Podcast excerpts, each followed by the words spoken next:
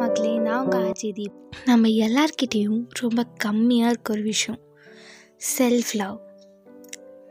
யாராவது ஒருத்தவங்க நீ அழகாக இல்லை, நீ பார்க்குறதுக்கு இப்படி இருக்க, அப்படி இருக்கு, குண்டாக இருக்க, ஒல்லியாக இருக்க, இப்படிலாம் சொன்னால் நம்ம உடனே டிப்ரெஸ் ஆகிடும், உடனே ஃபீல் பண்ணுவோம், அச்சோ நான் எப்படி இருக்கேனா அப்படின்னு.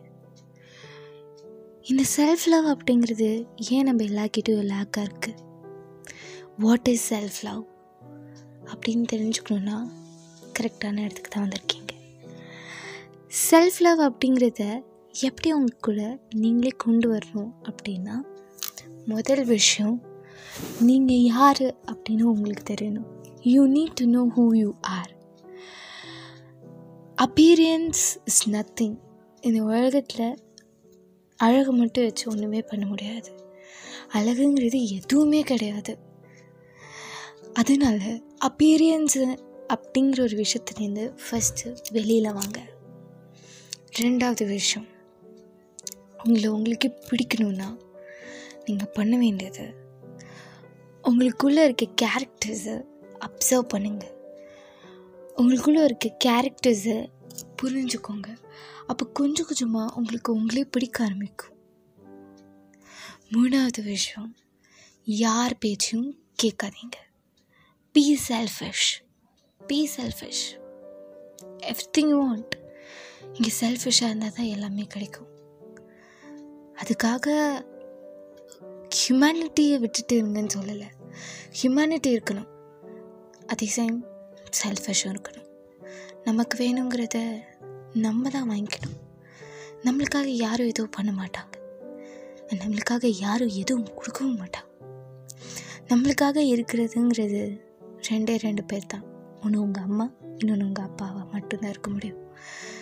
மற்ற எல்லாருமே அவங்கவுங்க வாழ்க்கையில் செல்ஃபிஷ் அப்படிங்கிறது கண்டிப்பாக இருக்கும். நீங்களே உங்களை அப்சர்வ் பண்ணுங்கள். உங்களை நீங்கள் புரிஞ்சுக்கோங்க. முதல்ல உங்களுக்கு என்ன வரும், உங்களுக்கு என்ன தெரியும், எதை உங்களால் பண்ண முடியும், உங்கள் கெப்பாசிட்டி என்ன, நீங்கள் எப்படிப்பட்ட ஒரு ஆள், உங்கள் ஃப்யூச்சர் என்ன, நீங்கள் என்ன ஆக போகிறீங்கிறது முதல்ல தெரிஞ்சுக்கோங்க. Create a path for you.